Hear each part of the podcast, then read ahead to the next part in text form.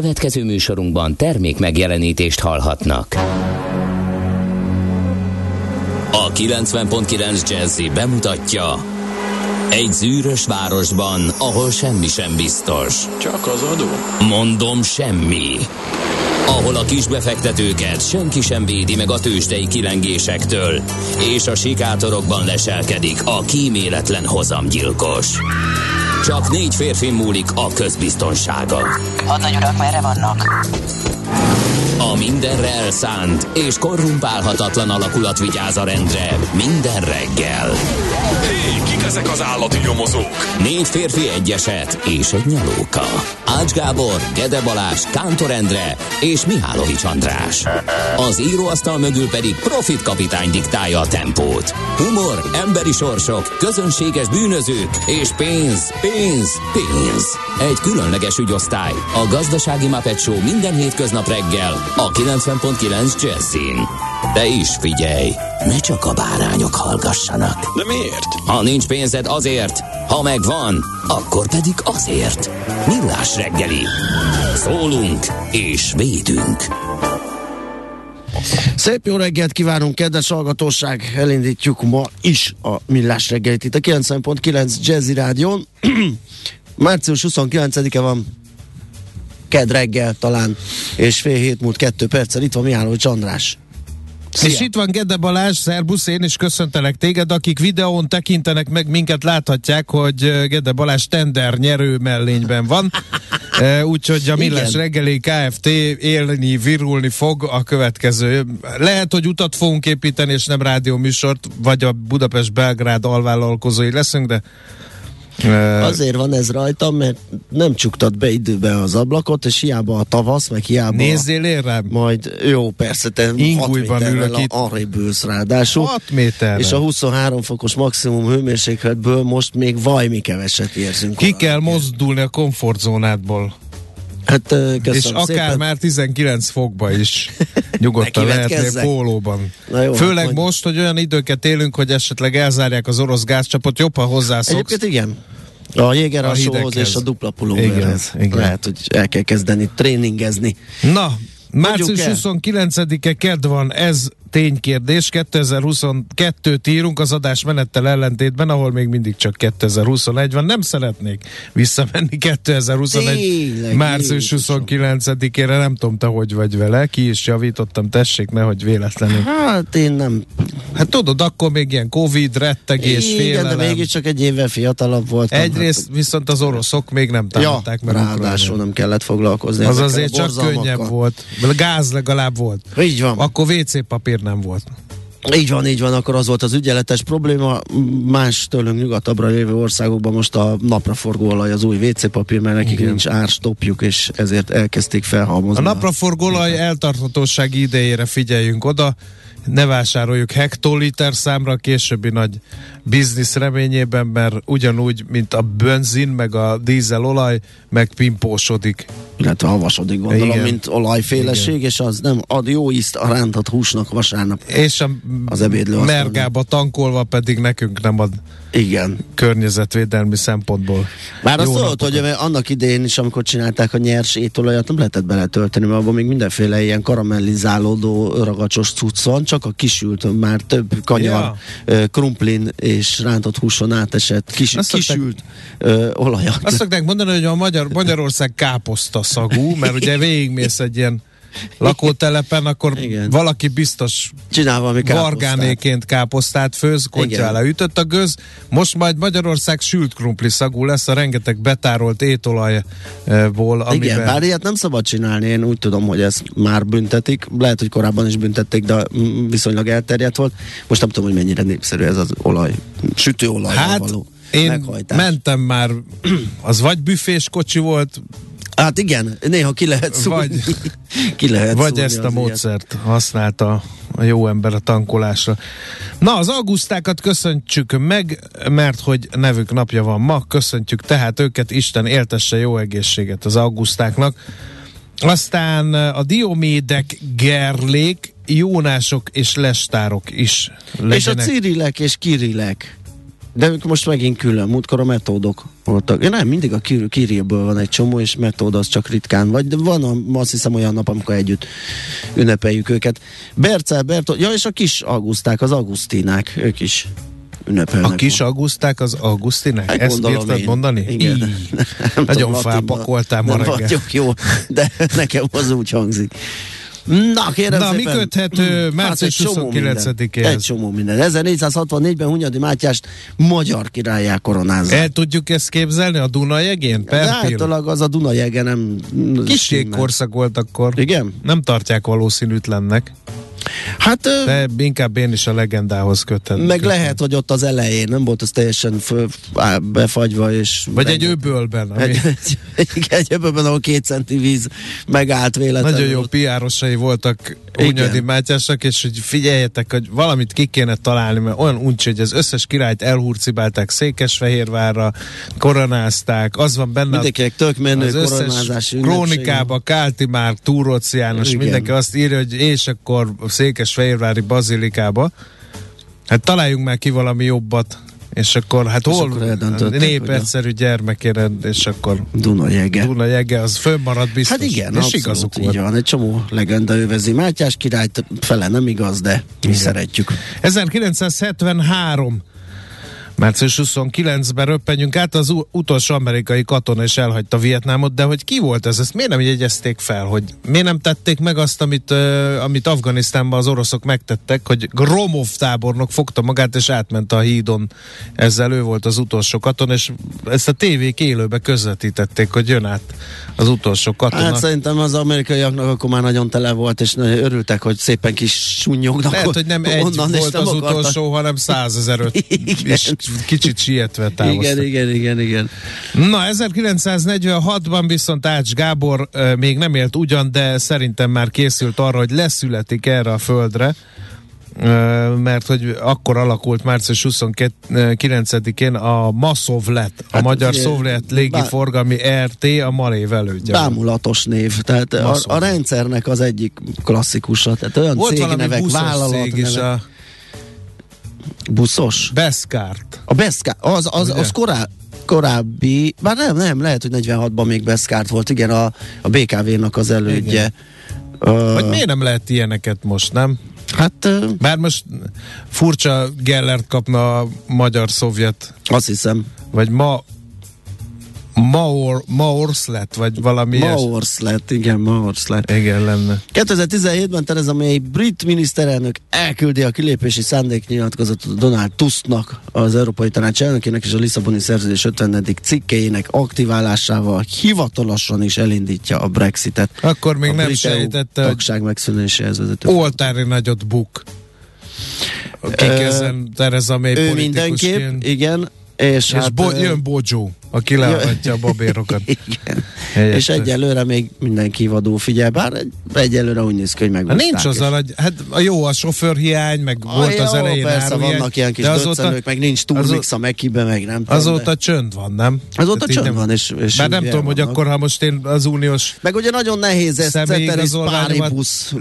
Lengetve akarok Észak-Írországba átutazni Írországba, akkor mivel találkozom? Ha valaki látta ezt, vagy megtapasztalta. Igen. Az írja már meg, hogy mi folyik az északír-ír határon, mert azt mondták, hogy ott lesz a neuralgikus pontja a Brexitnek. 0-30-20-10-9-0-9. Működik mindenünk? Úgy tűnik. Most hirtelen megkaptuk az összes tegnapi SMS-t. Na, az is aki valami. Ma ír SMS-t, arra számítson, hogy holnap majd Ács Gábor beolvassa.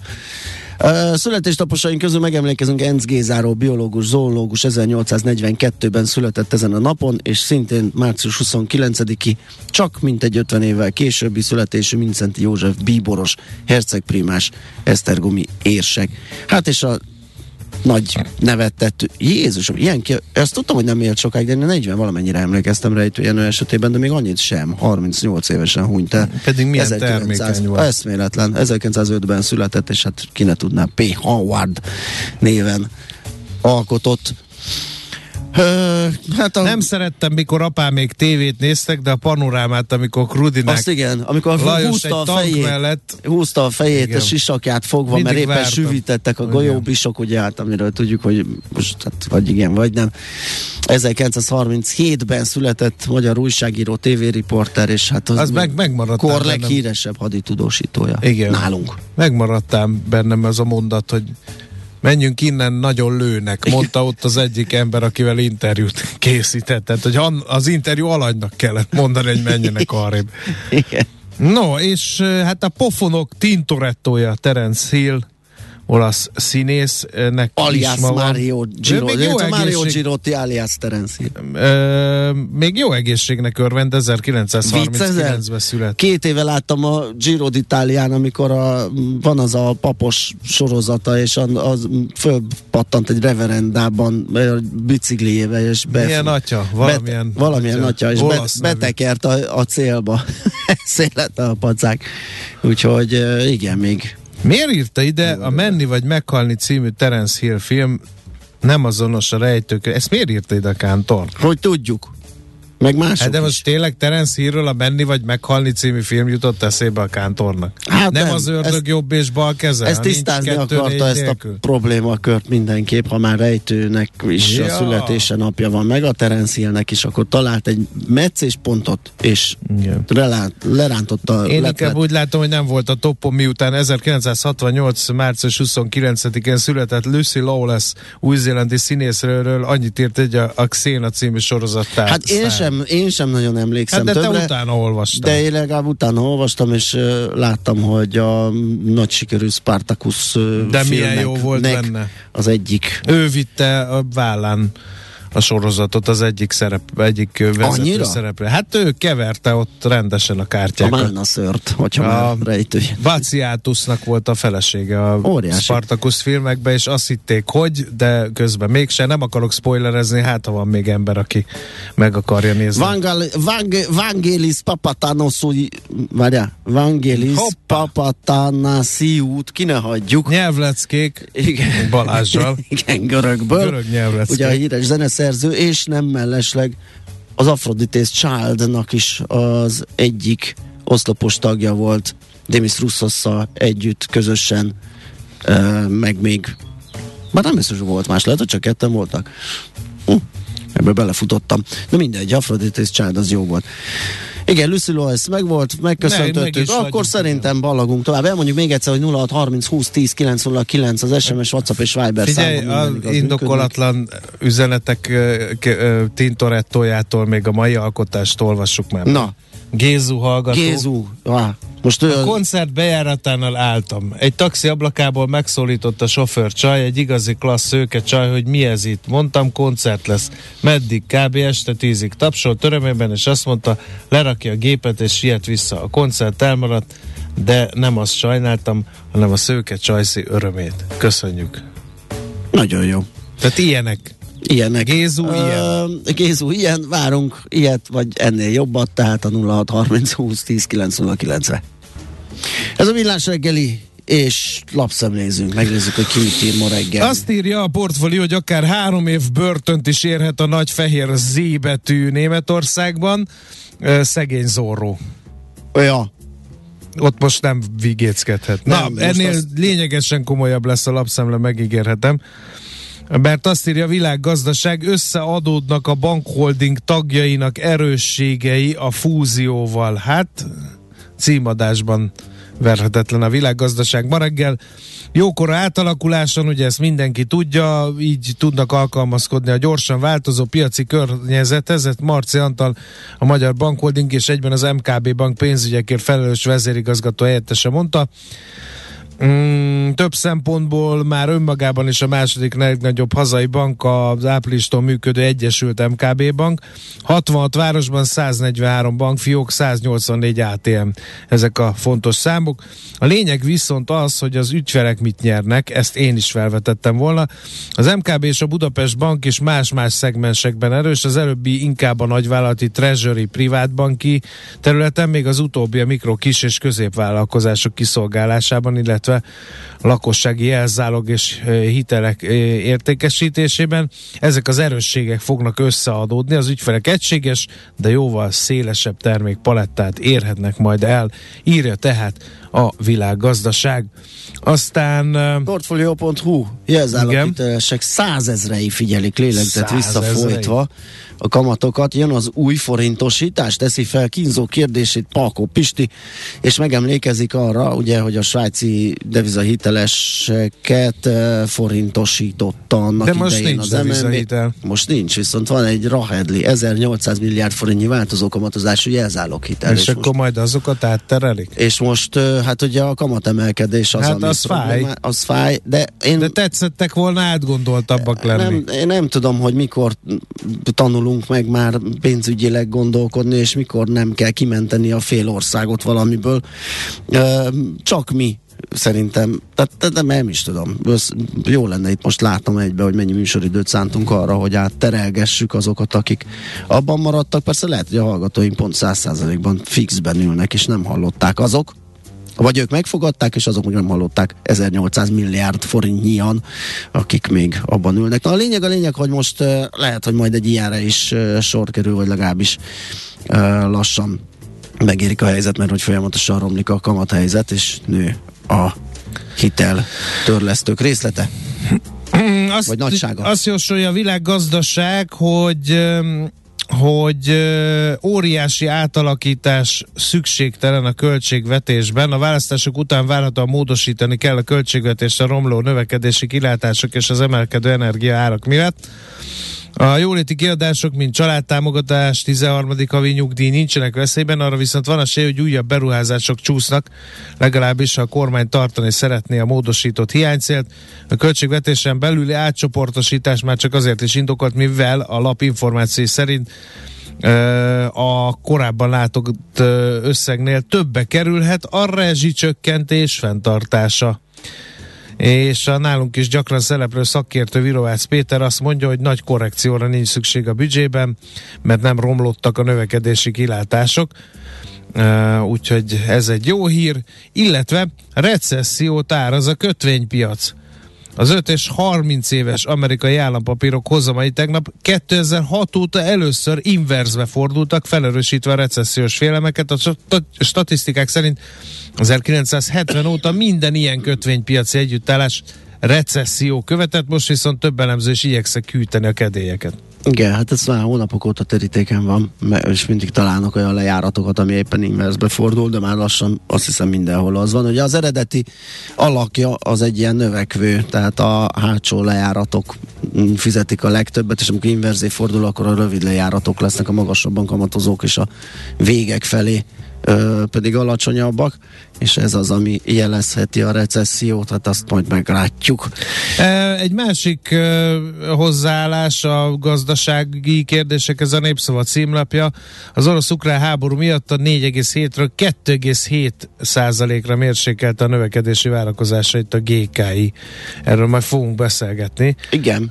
Úgyhogy én most nem citálnám tovább. Bővebben, méghozzá a GKI vezérigazgató helyettesével, Karsai Gáborral fogjuk ezeket a számokat átnézni. Van egyebünk? Nekem nincs. Hút nézem, itt latolgatják a választás esélyeit, az utolsó felmérések. Hát ezt nem így egyike. Tőlük várja a nagy érdemű hallgatók. Nem, és fej mellett vannak itt a kimutatások szerint kormányzók és ellenzékiek, úgyhogy arról lehet olvasgatni 24.hu-n, meg arról, hogy 50 autó ütközött össze egy pennsylvániai autópályán. Jézusom, szóval ezt sosem értem, az ilyen iszonyatos tömegkarambolokat, de hát jobb abból kimaradni és nem érteni. Na, akkor szerintem zene, ugye?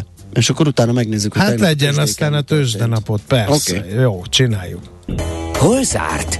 Hol nyit? Mi a sztori? Mit mutat a csárt? Piacok, árfolyamok, forgalom a világ vezető parkettjein és Budapesten. Tőzsdei helyzetkép következik. No, nézzük a budapesti értéktőzsdét, tolakodjunk előrébb ezzel. 0,74% 44.310 forintos forintos pontos záróérték.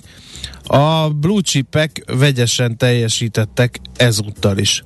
2,8% fölötti mértékben drágult az OTP 12.030 forintig, fél százalékot feljebb gyötörte magát a Telekom 405 forintig, a MOL-Richter páros viszont esett 0,3%-ot, a MOL 2802 forinton állt meg az olajpapír, a Richter pedig 1,3%-os mínusz szedett magára, 7245 forintról kezd ma, és hát kérem szépen az Opus megint lehajrázta a Telekomot forgalom tekintetében, viszont egy kövér nullát hozott ő össze. Gyorsan megnézem, hogy értelmezhető forgalomban még mely papírokra volt érdemes figyelni. Hát itt van például az Alteo 7,8%-os plusza, vagy az állami nyomda is egész jó forgalomban ment fölfelé 3,7%-ot. És hát olyan nagy forgalmú bukók meg nem voltak. Úgyhogy végül is azt mondhatjuk, hogy nem volt hiába ez a tegnapi tőzsdenap. Az X-Tent kategóriára még pillancsunk rá, mert hogy az ugye a tőzsdei előszoba, és nézzük, hogy azok a cégek hogy vitézkednek, hogyha majd egyszer rendesen lehet velük kereskedni, akkor mik a kilátások. Hát kérem szépen, ott nem volt ennyire jó hangulat, a Polidukt volt az, amelyik 2,6%-ot tudott erősödni, az összes többi papír, amivel kereskedtek, esett, és hát nem ehhez vagyunk hozzászokva. Az Oxotec 4,3%-ot, a Gloster 2,75%-ot, az Épdufer 2,8%-ot, és a Nap is 1,8%-ot. Kérdésben tegnap Európa szerte, hát elmondható, hogy zömében emelkedés volt, hollandok estek fél százalékkal, az osztrákok 1/10-del, és ezzel így nagyjából, ja, meg a londoni FTSE is 1/10-del, a többiek emelkedni tudtak, legnagyobb mértékben a dánok 1,8%-kal. Na végre! Nem tudom, mi történt a dán piacon, de ott megtártosodtak. A frankfurti DAX az 8%-kal emelkedett, Párizs pedig fél százalék plusz hozott össze, és emelkedő piac volt, vagy emelkedő árfolyamok jellemezték a piacokat a tengeren túlon, és az Egyesült Államokban a Dow Jones 3,1%-kal került feljebb, az S&P 500-as 7,1%-kal, és a Nasdaq pedig 1,3%-kal. Most Ázsiában némiképp vegyes a kép, mert hogy a tokiói Nikkei emelkedik 7,1%-kal, miközben a sánghái indexek például esést mutatnak, nem véletlenül ugye egy óriási lockdown vette kezdetét Sánkhájban. Oly mértékű egyébként, hogy az olajára is hatása volt, a hírmagyarázók azt mondják, azért esett az olajára, mert hogy a sánghái intézkedések, ugye hát egy visszafogott kereslet miatt nyomasztják az olajárakat. India emelkedik 0,4%-kal, Dél-Korea emelkedik 0,4%-kal, úgyhogy Kínán kívül alapvetően jó a hangulat a ma hajnali tőzsdei, ázsiai tőzsdei kereskedésben. Tőzsdei helyzetkép hangzott el a Millás reggeliben. Ki lesz ma a kicsoda? Hát, írt, ki lenne? Schmidt Andi. Igen, de csúsztatott? Hibrid home office-os hibrid élő hírek. Munkai eltáv igazolt, fizetetlen szabadság megszakítással. Értem, jön majd őt, csak fél nyolc. Hát jó, tudom én. Ja, vagy kiderül. Nem tudjuk, reméljük. De a hallgatóknak adjunk némi teret. Kedves urak, húst rántani csak zsírban, írja Szabolcs. Hát ez egy, hogy mondjam, nem eretnek gondolat, de aztán az volt, most már megint azt hallom, hogy nem az. Igen. Mert hogy nagyanyám kizárólag, természetesen. Hát aztán jött az olajlobbi, lesöpörte a zsírlobbit, most megint hallok olyan fogyókúrás módszereknek, amely az alapja, hogy megfelelő mennyiségű zsírt kell magadhoz venni. Ennek egyik alapja az, hogy zsírban kell sütni, és ettől még fogysz is. Olyan fogyókúrás eljárásban nem hiszek, ami valamilyen egyoldalú valami. Tehát ezt az egyél zsírt bátran, bármennyit, csak kenyeret ne egyél hozzá. Na, meg ugye, egyél egész nap káposztalevest, és akkor nagyon vékony leszel, bár az már talán kiment a divatból, meg ananászt, meg nem tudom milyen zsírégető módszerek. Hát én azt gondolom, hogyha az embernek ereje van hozzá, és meg tudja csinálni, akkor egyen kevesebbet, és akkor majd lefogy. Gézu hallgató hiába van megrészegülve a sikereitől, és telefonál nekünk, nem fogjuk felvenni a telefonját. Gézu, legyen elég, hogy az a napi 2 perc hírnév, amikor igen, felolvassuk az üzenetedet, viszont D-kartárs régen volt, de minek? Mert M-kartárs betegsége miatt otthon van. Oh. Jobbulás kívánok. Aztán Mátyás nem volt itthon, hanem Prágában volt. Hát de akkor hogy koronázták királyá Dunajegén? Vagy akkor még arra folyt a Duna? Lehet. És később vezették át. Don Matteo! Hát Don Matteo, tényleg! Hát nem tudtuk, Isten, hogy Terence Hill milyen napi sorozatban. Igen. De ott is verekszik? Vagy ott már csak verekszik, a furmányossága? Hát ahogy verekedne a tisztelendő órát. Nem, dehogy is, csak furmányos, igen. Felcsap sokszor nyomozónak, lélekbúvár is, hát mi más lenne, ugye egy pap, és, de főleg nyomoz, és segíti a igen.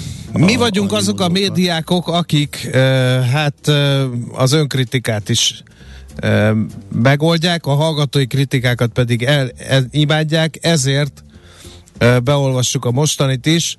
Jézus szíve, már megint ezek a retek zenék, sajna marad a podcast, nem romtom el a napomat ezekkel, de ti vagytok a legjobbak azért, írja egy hallgató. Köszönjük szépen a felemelést. Hát nem lehet könnyű neki. Nem lehet. De neked sem, mert DJ Gidaként megbuktál most megint. Nem buktam meg, ez egy vélemény. Hogyha teret engednénk és kinyitnánk ezt a nagy zsákot, akkor ömlenének az elismerő szavak. Én egyébként DJ Gidaként nem nyúlok a zenei szerkesztő munkájához. Hát ezért vagy te DJ Gida, mert te nem én ebből élek. A másik kettő meg izzadságos munkával felküzdi magát ugyanoda, ahol te vagy. Emlékszem én erre.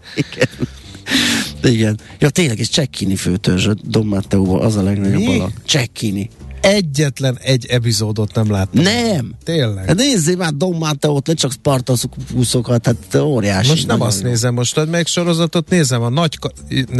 nincs még Kultmogul, de Nagy Katalin a kezdetek. Uh-huh. Ez a címe. Uh-huh. Az Netflixes. Nem, HBO-s, de már a második évad van. Ja, Netflixen nézd meg, csak előtte fektesd le a gyerekeket. Ja, értem.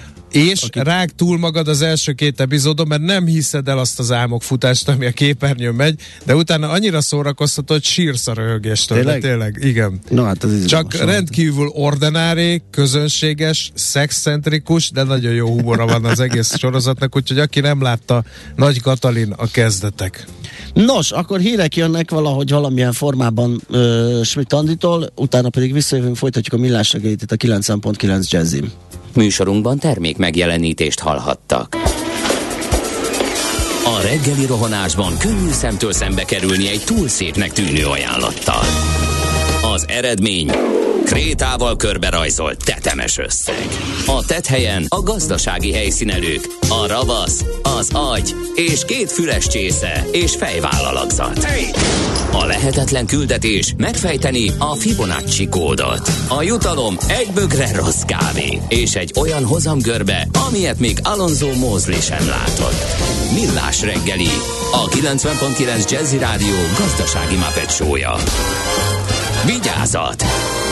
Van rá engedélyünk!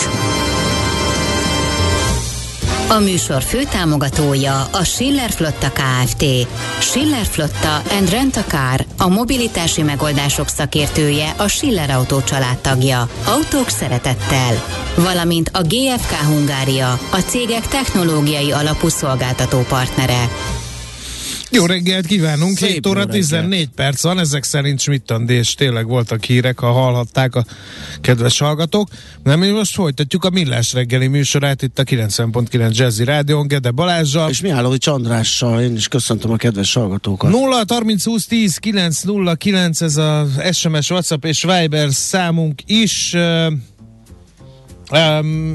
Jött egy hallgatói kérdés, kirakta össze a mai zenét, Selektor Jenőnek hívják. Selektor Jenő. Mai zenei szerkesztőnket, neki lehet üzeneteket küldeni. Illetve egy kérdés, hogy a kőolajvezetéket is át fogják nevezni, vagy barátságtalan kőolajvezetékké? Könnyen lehet. Simán. A mai világban bármi és annak az ellenkezője is. Nézzünk közlekedést. Budapest legfrissebb közlekedési hírei, itt a 90.9 Jazzy. Hát figyelj, 2 baleset is van, Balázs, amit megosztok az autósokkal.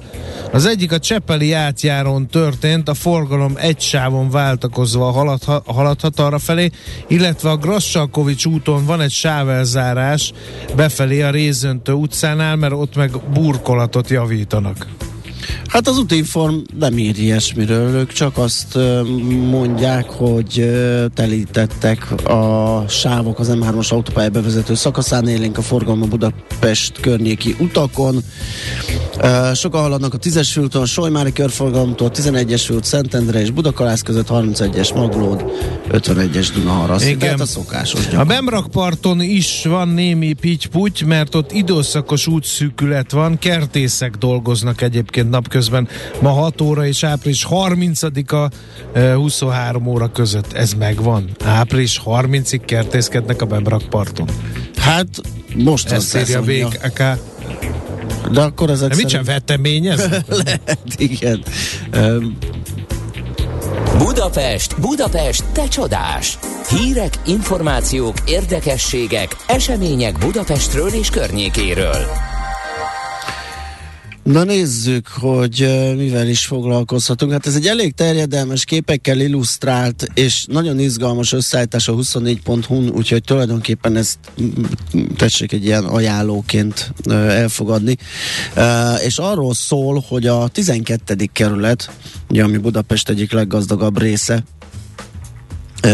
Földvári Gergely történész, a Hegyvidéki Helytörténeti Gyűjtemény vezetője segítségével készült egy összeállítás arról, hogy hogyan és miképpen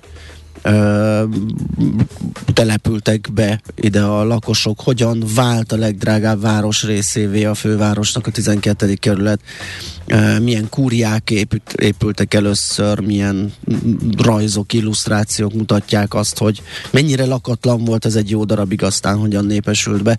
Úgyhogy egy nagyon izgalmas kis ilyen helytörténet. Én inkább arról adnék hírt, drága barátaim, nem pont a főváros, de mondjuk most már az agglomerációnak tekinthető a Velencei-tó környéke. Aki a Balaton felé húz lefelé, az mindig szokta mondani a gyerekeknek, hogy nézzétek meg, ott az a huszárszobor megvan. Ott Pákoznál. Van egy ilyen bazinagy betonszobor, 13 méteres, 120 tonna, ne nézz így rám, kizárt dolog, hogy nem vetted észre. Nem. A 13 tonnás Pákozdi oldalon 13 keveset járok azért. Méteres, 120 tonnás Miska huszár szobrot.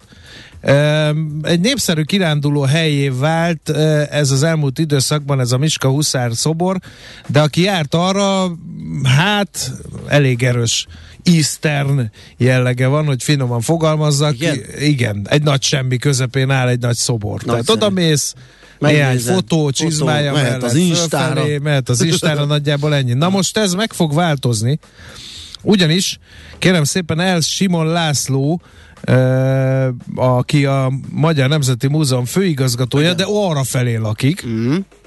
Na, ő tett egy bejegyzést a népszerű közösségi oldalon, aminek az a lényege, hogy a Miska szobor körül lesz egy kulturális turisztikai fejlesztés, mert hogy a Velencei Tavi Kistérséges Alapítvány összefogott a Kárpát-medencei Művészeti Népfőiskolával, és elkészítették a beruházás terveit. A cél az, hogy egy gyerekbarát, rendezett, tiszta és biztonságos turisztikai attrakcióvá válhasson a 4 éve emelt huszárszobor. Az épület teteje a 48-as honvédek zászlóinak szélét díszítő piros-zöld háromszögeket idézi majd, és az izgalmas éjszakai megvilágítást az autópályáról is láthatjuk, annál is inkább, mert Miska huszár sötétbe burkolózik. Igen, ha lemegy a nap, mert nincs kivilágítva. Na majd most ki lesz ott lesz ott egy ilyen, hát ahogy én is csak a képekre tudok hagyatkozni, ilyen közpark lesz fákkal, ott lesz ez a kis épület együttes. A baj az, hogy az autópálya... Ez az épületen belül? Na ez a jó kérdés.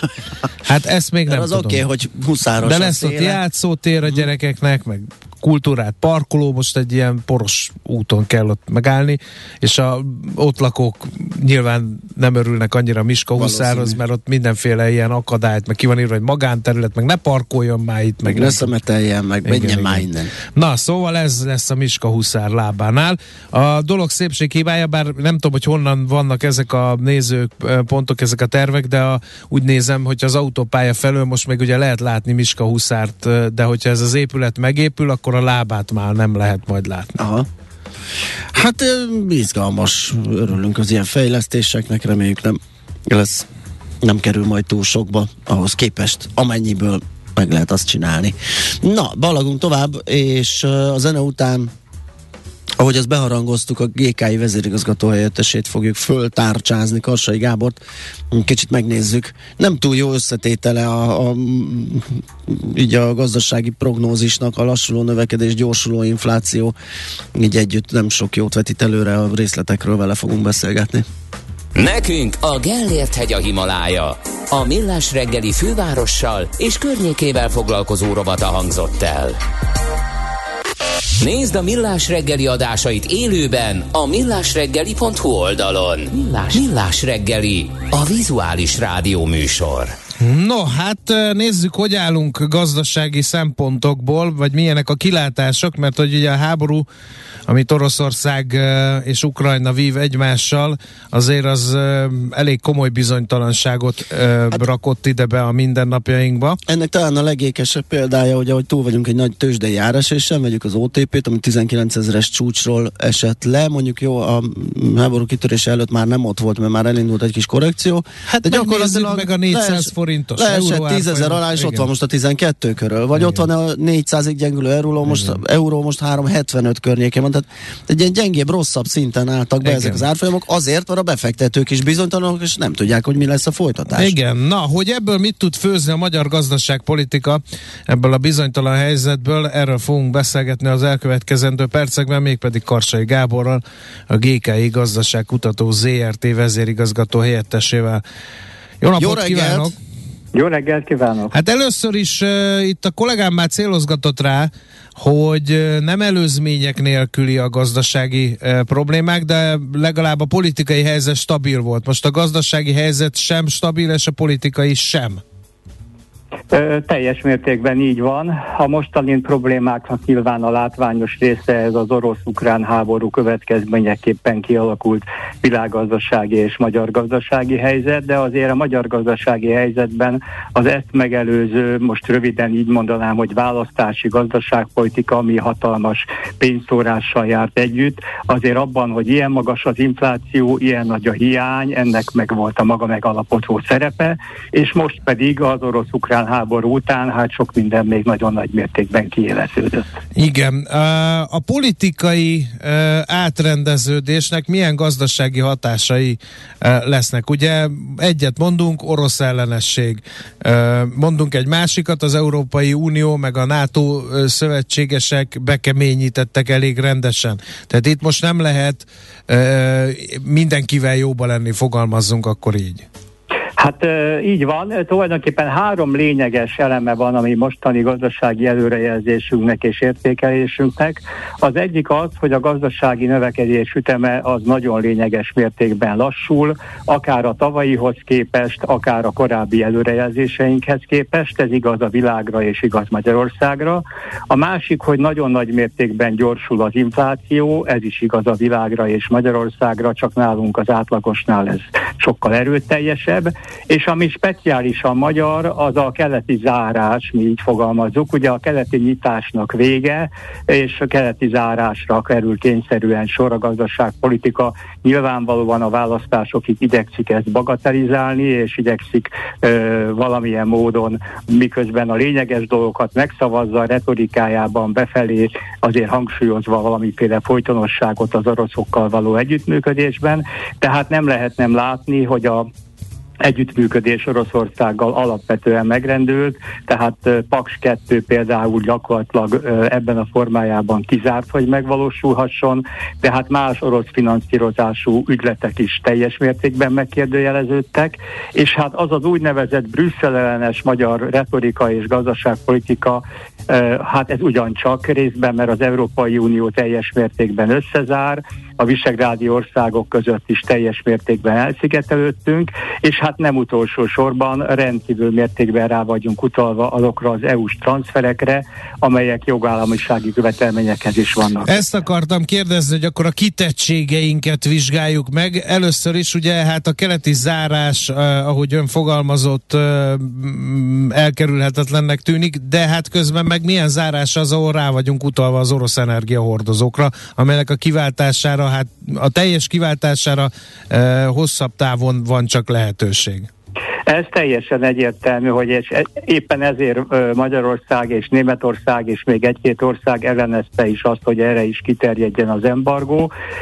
Ami ebben a gázügyletben bizonyos értelemben Magyarország és Németország szerencséje, hogy Oroszország legalább ennyire rá van erre utalva, részben azért, mert szüksége van a bevételekre, de még inkább azért, mert ez nem egy olyan ügylet, ahol egyszerűen elzárja a gázcsapot, mint mondjuk az olajcsapnál erre még lehetőség lenne, mert akkor az egész gáz kitermelését perspektívikusan lehetetleníti technikai, technológiai okokból, tehát ez Oroszországnak is nagyon súlyos veszteséget okozna középtávon is, nem csak egész rövid távon, úgyhogy azt gondolom, hogy azért ez pillanatnyilag remélhetőleg megoldható, persze ki nem lehet semmiféle fejlemény zárni egy ilyen háborús helyzetben, de azért a realitás úgy tűnik, hogy a gáztállítások folytatódnak. A következő kérdés, ha már függőség beszélünk, az az EU forrásoknak való az kitettsége Magyarországnak, miközben hát finoman fogalmazva az ország nem ápol jó kapcsolatokat Brüsszellel.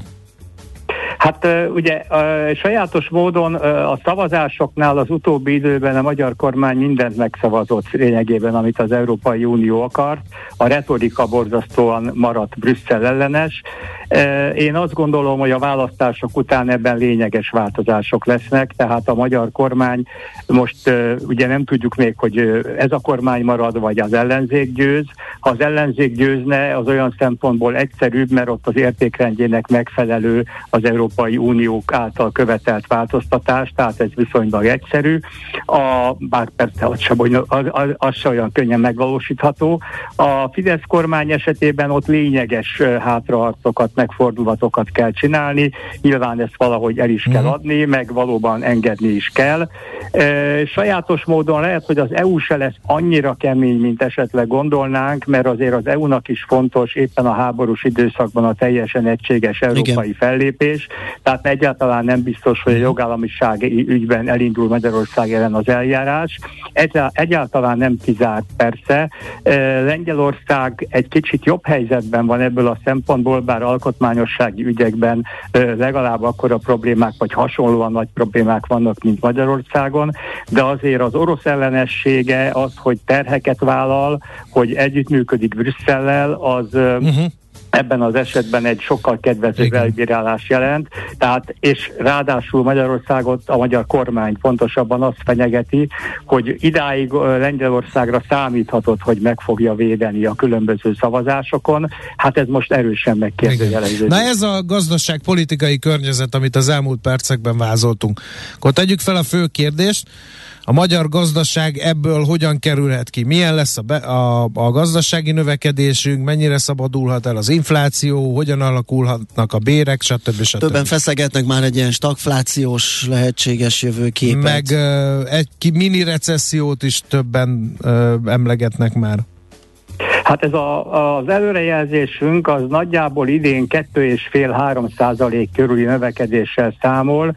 Ez a Nemzeti Banknak az előrejelzéséhez hasonló, az alsó részével teljesen megegyezik, ők magasabbra teszik a felső lehetőségek határát, ez se kizárt természetesen. Ha az orosz-ukrán háború viszonylag gyorsan és egy megbízható békeszerződéssel zárulna, akkor erre komoly esély van. Félek, hogy egyelőre nem ez a realitás, de hát ez olyan ügy, amit azért nagyon nehéz prognosztizálni. Tehát a növekedésben ez a 2,5-3%, ugye ez körülbelül 2 százalékponttal alacsonyabb, mint amit mi mondtunk egy pár hónappal ezelőtt, de amit általában az előrejelzők mondtak ahhoz képest is, és hát tavaly ugye több mint 7%-os volt a magyar növekedés, persze ez egy recessziós év után volt, tehát nem csoda, ha ilyen nagyon magas, tehát ehhez képest ez a 2,5-3, ez egy viszonylag alacsony növekedés. Hát főleg úgy ugye, hogy ez gyakorlatilag egy nulla az idei évre, mert sokan azt mondják... Az áthúzódó hatásokból az pont ez a 2,5 körüli mérték. Hát igen, de ugye itt az a probléma, hogy az ipar az egyik problematikus ágazat. Itt részben a kereslet, részben az alkatrész, anyagellátás miatt, és hát Magyarország ugye az autóiparnak nagyon nagy mértékben kitett. Itt nagyon nagy gondok lehetségesek, ezt még egyelőre nem látjuk. A mi legutóbbi felmérésünkben egyébként sajátos módon az iparvállalatok is még tulajdonképpen ők voltak a legpesszimistábbak az összes ágazat közül, de azért nem olyan nagy mértékben romlott a vélekedésük a gazdasági helyzetről. Nyilván a saját bőrükön még nem érzik annyira, de azért ez előbb-utóbb nyilvánvalóan érezhető lesz. Hogy egyet mondjak, még például az akkumulátorgyártáshoz szükség van nikkelre, ennek Ukrajna egy fontos szállítója, a neonra is szükség van, tehát ezek olyanok, amelyeknek a kiesése és ennek valamiféle pótlása biztos, hogy időigényes, költségigényes, tehát az ipar az, ami sokkal lassabban fog nőni, mint amiben korábban reménykedtünk, egy exportorientált ágazat. Az infláció és a kamatemelés, az mennyire szűkíti a mozgásterét a gazdaságnak?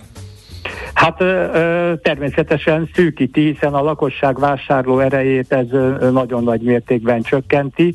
Pontosabban mondva a növekedést kisebbé teszi, hiszen azért nem szabad elfelejteni, hogy februárban egy óriási pénzkiáramlás történt, 13. havi teljes nyugdíjkifizetés, SZIA visszatérítés, minimálbéremelés volt januártól kezdve, bizonyos ágazati béremelések voltak, tehát összességében idén azért valószínűleg lesz legalább egy 4%-os reál kereset emelkedés.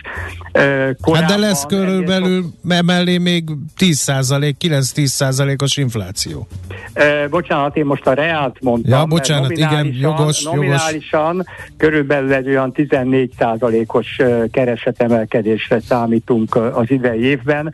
Januári adat van egyelőre, az 13,4 volt, ha jól emlékszem, tehát valahol itt a 14 körül, lehet, hogy kicsit alatta lesz a mi prognózisunk, és ha 9% lesz valóban az áremelkedés, akkor ez egy 4,5%-os reálkereset emelkedés jelent. A nyugdíjak esetében is komoly reál emelkedést lesz a teljes 13. havi nyugdíj miatt, viszont nagyon valószínű, hogy nem lesz akkora a gazdasági növekedés, hogy nyugdíjprémiumot ki lehessen fizetni. Korrekció viszont az infláció követéssel kapcsolatban lesz, tehát azért a nyugdíjasoknál is javulni fog a jövedelmi pozíciójuk az idén. Tehát összességében a fogyasztásban azért egy növekedésre számítunk, de korábban sokkal nagyobb növekedésre, vagy lényegesen nagyobb növekedésre volt esély. A beruházás az, ahol igazában stagnálás az, ami valószínű, sőt, hozzáteszem, még a visszaesés se kizárható. Ugye itt egyszerűen nincs pénz. Tehát az állami finanszírozás esetében már tavaly, ugye részben a tavalyi évre, részben az idei évre vonatkozóan a kormány összesen 1100 milliárd forintnyi beruházási támogatásnak a visszafogásáról, törléséről, halasztásáról döntött, azért ez nagy összeg. Az EU-s pénzek ugye bizonytalan a bejövetelük, ebben az államháztartási egyenleg mellett, ebben a hiányban a megelőlegezésük nagyon kockázatos, meg nagyon korlátozott lehetőség van, tehát ez is akadályozza, és hát az üzleti beruházásoknál, amit kérdezett az előbb, a kamatemelkedés az biztos, hogy akadálya lesz a beruházásoknak, mint ahogy a lakosság hitelfelvételének is. Egy utolsó kérdés, nagyon elszaladt az időnk, de nagyon fontos. A választások után hozzá kell nyúlni, sőt, hagyjuk a választásokat, hozzá kell nyúlni idén a magyar költségvetéshez? Hát ugye ez részben politika függő. Uh-huh. Tehát ha az ellenzék nyer, akkor szerintem már csak demonstratív okokból is lesz valamiféle költségvetés, deklarált és nyilvános másfajta költségvetés, és pillanatnyilag valójában eléggé áttekinthetetlen ez a költségvetés, hiszen ezt még tavaly fogadták el egészen más kondíciók mellett, mint ami ténylegesen bekövetkezett. Ha ez a kormány marad, akkor mivel elvileg a mozgástere megvan hozzá, hogy a saját hatáskörén belül mindent ide-oda csoportosítson, és a költségvetési folyamatok az elmúlt években is teljesen áttekinthetetlenek voltak. Nyilvánosan nem feltétlenül lesz új költségvetés, de a gyakorlatban nyilvánvalóan radikális átrendezésekre lesz szükség. Oké, nagyon szépen köszönjük, még majd folytatjuk, ahogy frissül az előrejelzésük, elemzésük. Köszönjük szépen, és szép napot kívánunk! Én is köszönöm. Köszönjük, viszonthallásra! Karsai Gáborral, a GKI Gazdaságkutató Zrt. Vezérigazgató helyettesével váltottunk pár szót így a gazdasági kilátásokról. Most mit tanulnak, adjuk át ismét a helyet, hogy híreket mondjon, aztán jövünk vissza és folytatjuk a Millás reggelit itt a 90.9 Jazzin. Az ember könnyen átsiklik valami fontos fölött, ha célirányosan egy valamit keres. Millás reggeli. 0-30-20-10-9-09 SMS, WhatsApp és Viber számunk is. Ez néhány hallgatónak szeretnénk válaszolni. Az egyikük KR azt kérdezi, miért vagyunk annyira rászorulva az uniós forrásokra? Válaszokat várva. No, akkor 2020-ban a hivatalos adatok szerint Magyarország 1,5 milliárd eurót fizetett be az EU büdzséjébe, és emellett kaptunk 7,5 milliárdot támogatásként. Ha ebből ugye levonjuk a 1,5 milliárdot, akkor, akkor ugye vagyunk, igen, ugye? Igen. Tehát 6 milliárd eurónyi okunk van arra, hogy azt állítsuk, hogy Magyarország rá van szorulva a uniós forrásokra. Nem számoltam át forintra, de tessék átszámolni, bődületesen nagy összeg jön ki.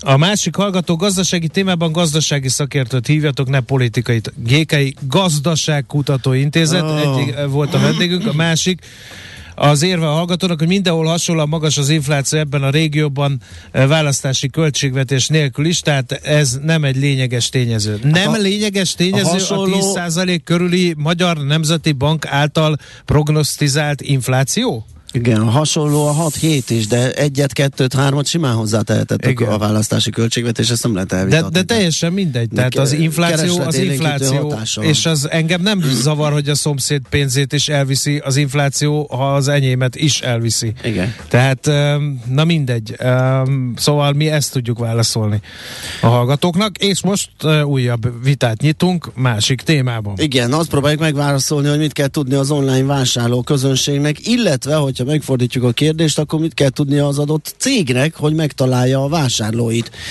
Ebben lesz segítségünkre Szautás Zsolt, az EMAG marketing igazgatója. Jó reggelt, szervusz! Jó reggelt!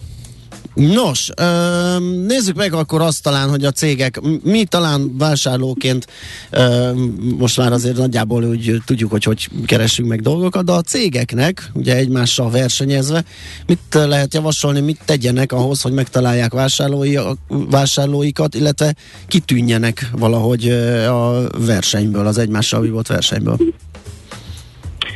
Igen, alapvetően az elmúlt 2 évben ugrásszerűen megnőtt az online vásárlásnak a népszerűsége, és ezért készítettünk egy reprezentatív kutatást, amiből az jött ki, hogy most már a megkérdezettek arányára levetítve a lakosság 89%-a nem csak egy, hanem több alkalommal is költ az online piactereken. Itt elkülöníteni egy picit a webshopokat és a piactereket, mert a piacterekkel kapcsolatban tudtuk megvizsgálni azt mi is, hogy mik azok a konkrét tényezők, amik motiválják a vásárlókat ebbe az irányba, hogy itt vásároljanak. És az jött ki, hogy a nagy választék az abszolút viszi a prímet a triggerek között.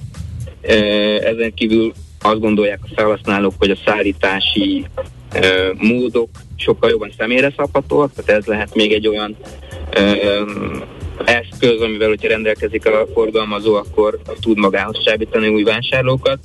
Ami érdekesség, hogy bár csak 1-2 éve jött be a köztudatba kategória szinten az, hogy online lehet vásárolni élelmiszereket is, tartós élelmiszert, vagy mindennapi használati cikkeket, most már 15%-a a vásárlóknak ezt is itt veszi.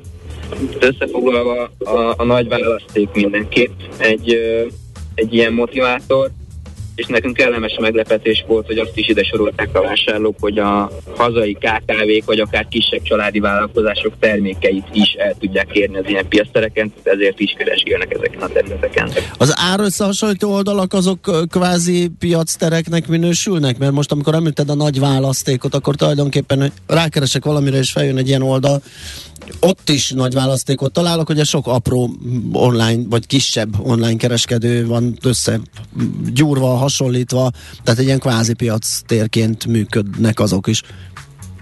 Hát ők inkább közvetítő szerepet töltenek be ebben a kérdéskörben, tehát mi azt mondjuk piactérnek, ahol már nem kell felületet váltani, hanem azon a piacteren, egy helyen, egy tető alatt, úgymond virtuális tető alatt mindent megtalál az ember, a termék információtól a szállításon keresztül egészen a rendelésig, és később akár a webőszolgálati kérdéskört is itt tudja intézni, hogyha bármi problémája van. Uh-huh. Mit használhatnak az online piacterek ahhoz, hogy hatékonyan érjék el a vásárlóikat? Gondolok itt hirdetési formákra, vagy bármire, amivel az elérésüket gyorsítani, vagy hatékonyabbá lehet tenni?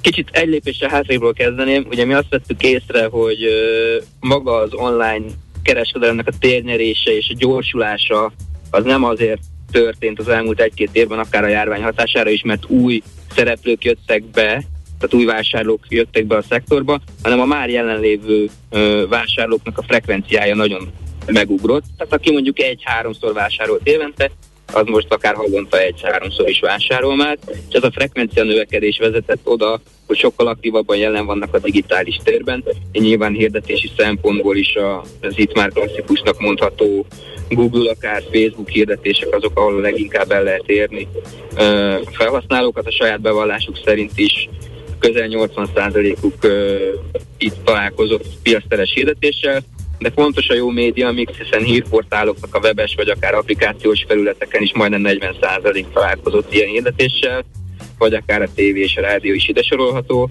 Ha van lehetőség a vállalkozás méretétől függően egy jól működő mix kialakítására, akkor én javasolnám, hogy mindegyiket használják, ha nem is priorizálni kell, akkor a célközönség szempontjából relevánsabb digitális csatornák azok, ahol hatékonyan tud működni az elérés.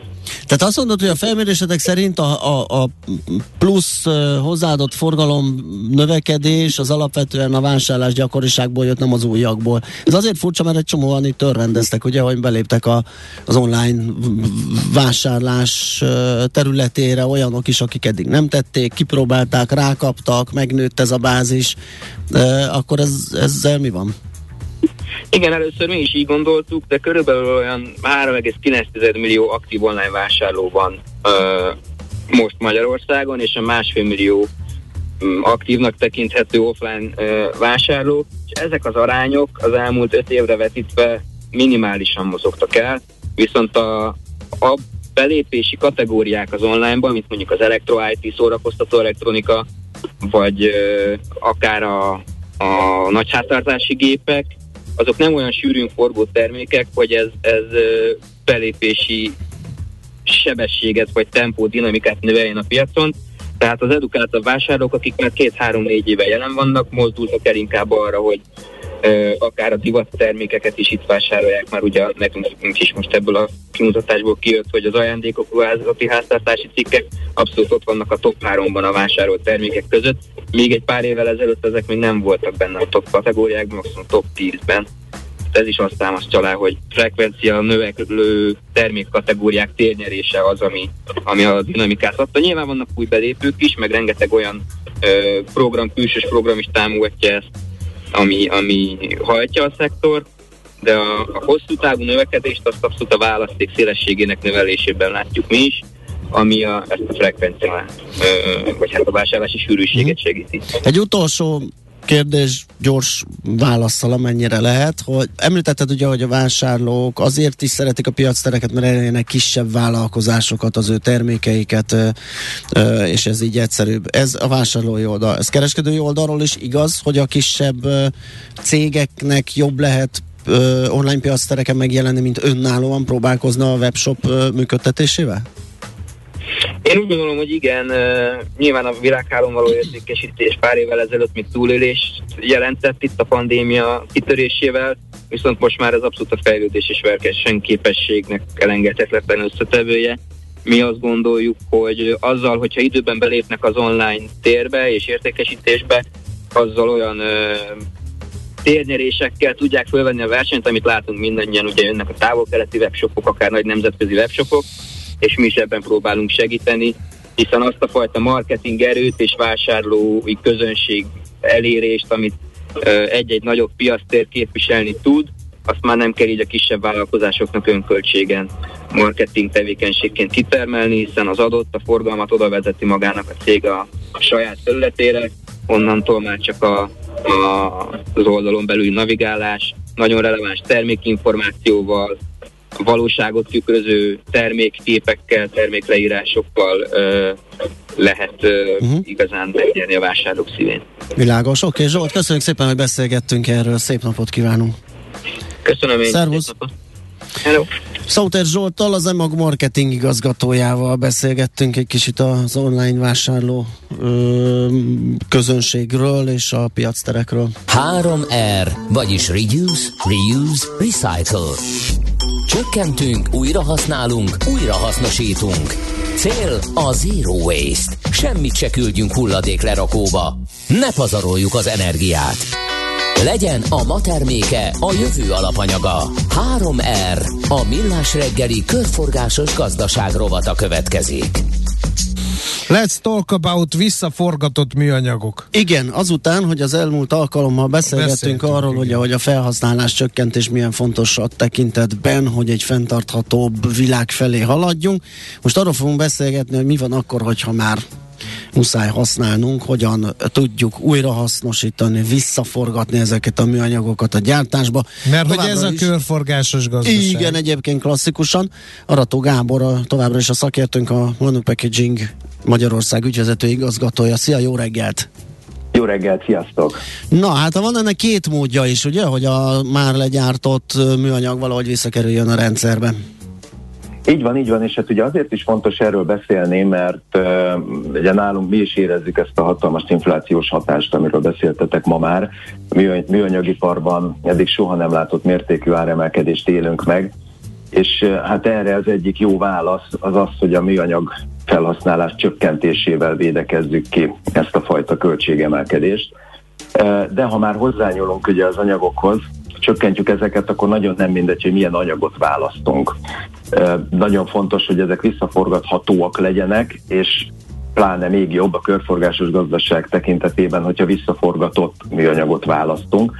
Itt nagyon fontos megkülönböztetni azt, hogy van egyszer a gyártási selejt visszaforgatása, amit a műanyaggyártók már nagyon-nagyon régóta csinálnak. Ez egy gyakorlatilag a saját gyártásuk közben keletkező selejtet újra felhasználják, és egy ugyanolyan tiszta és jó minőségű anyagot nyernek belőle, mint amit az eredeti termékből gyártottak volna.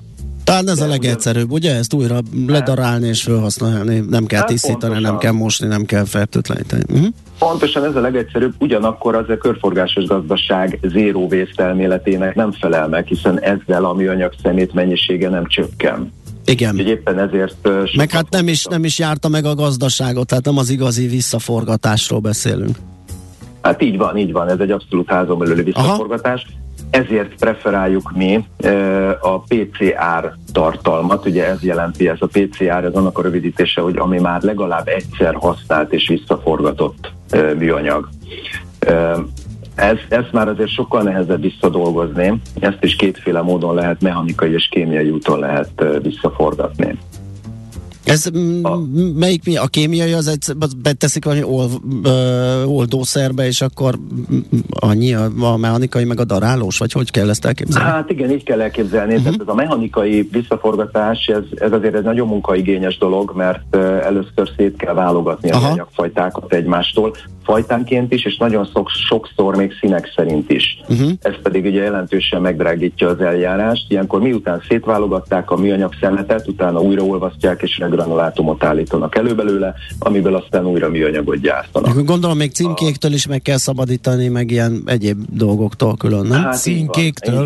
A címekéktől. Ja, a címkéktől. Nem, a címke, nem az üvegbeszoró címkéktől, hanem a címkéktől, igen. Aha, szóval ez munkaigényes és költséges. Mennyiben drágább egyébként egy ilyen műanyag, mint az eredeti granulátum, ami az alapanyaga a műanyaggyártásra? Hát ugye ez az érdekes, hogy jelenleg már a mechanikai visszaforgatásból nyert regranulátum az abszolút vetekszik az eredeti origin. De most ezért a mostani áremelkedés miatt? Hát azért is, meg azért, mert nagyon munkaigényes ez a szétválogatás. Aha. De ugye van még egyfajta újrahasznosítási eljárás, a kémiai. Hát itt gyakorlatilag lebontják az építő elemeikre az anyagokat, monomerekre, vagy akár olajra is, így aztán ez megtisztítható és újra felhasználható. Ezáltal olyan műanyag típusokat és termékeket is vissza lehet forgatni, amelyik mechanikai úton nehezen hasznosíthatóak újra. Ilyen például, ha valamilyen más anyaggal vagy műanyag típussal kevert, vagy esetleg már veszélyes vegyi anyagokkal szennyezett ez a műanyag. Ellenben ez a kémiai visszaforgatás még nagyon abból a szempontból gyerekcipőben jár, hogy nagyon kicsik a kapacitások, és nagyon nagy a kereslet az ebből készült anyagokra. Ugye ebből adódik, hogy az így feldolgozott termékek ára nagyon magas, sokkal drágább, mint az eredeti origin alapanyagok. Uh-huh. Akkor azt lehet mondani, hogy itt összességében egy ilyen hármas ajánlást lehet megfogalmazni, hogy az okosabb, jobb felhasználást, az intenzívebb körforgást és a megújuló nyersanyagok felhasználását gyakorlatilag, és akkor leszünk sinem. Így van, mi is ezt valljuk, hogy először is választjuk ki azt az anyagot, amire valóban szükségünk van, és csak annyit használjunk, amennyire szükség van. A felesleges műanyag felhasználást azt kerüljük el, és ha már kiválasztottuk a megfelelő anyagot, akkor abból is olyat válasszunk, ami visszaforgatható, és már tartalmaz visszaforgatott anyagot is. Uh-huh. Az intenzívebb körforgásnál jut eszembe az, hogy megkérdezzem, hogy hány kört tud egy ilyen műanyag lefutni. Arra van-e valami? Mert azt szokták mondani, az aludoboz végtelen mennyiség. Igen, például azt addig daráljuk, visszaolvasztjuk, ameddig az idő halad a maga útján, de műanyagnál nem tudom, hogy ugyanígy van-e.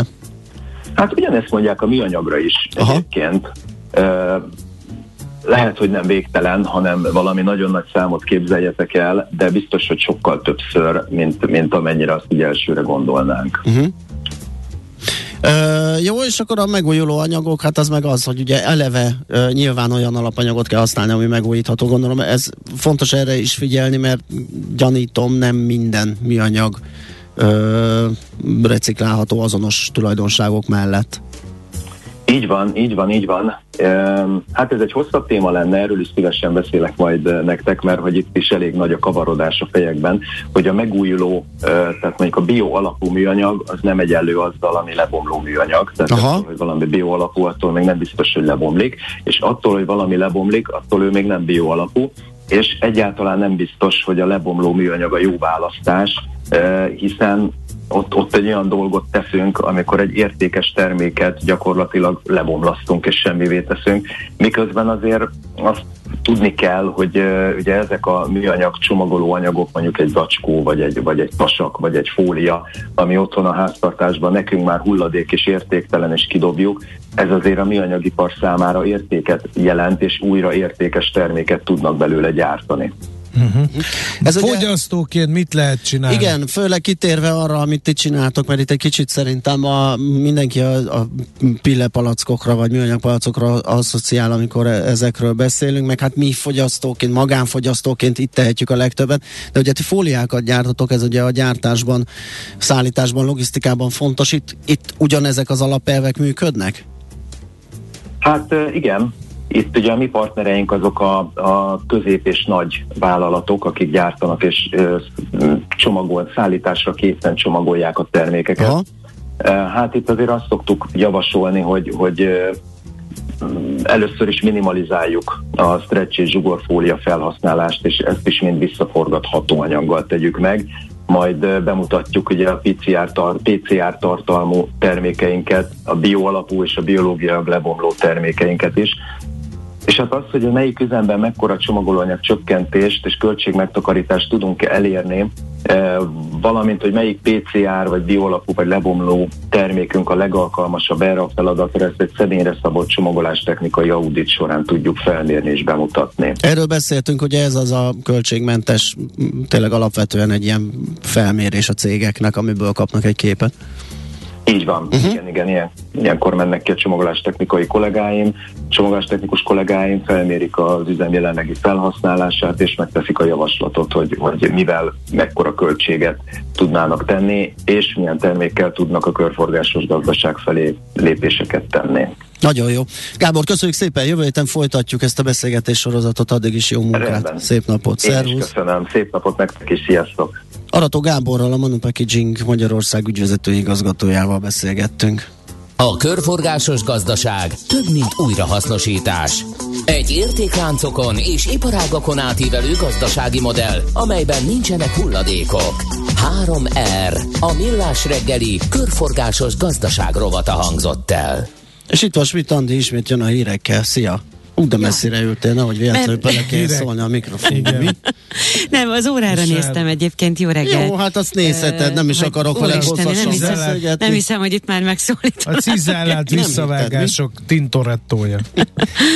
Na, nem is fogunk hosszasabban. Úgy gondolod? Szerintem igen. Szeretek neked visszavágni. Mondom, nem is fogunk hosszasan értekezni. Sok hűhó semmiért. Jöjjenek Schmidt Andi hírei.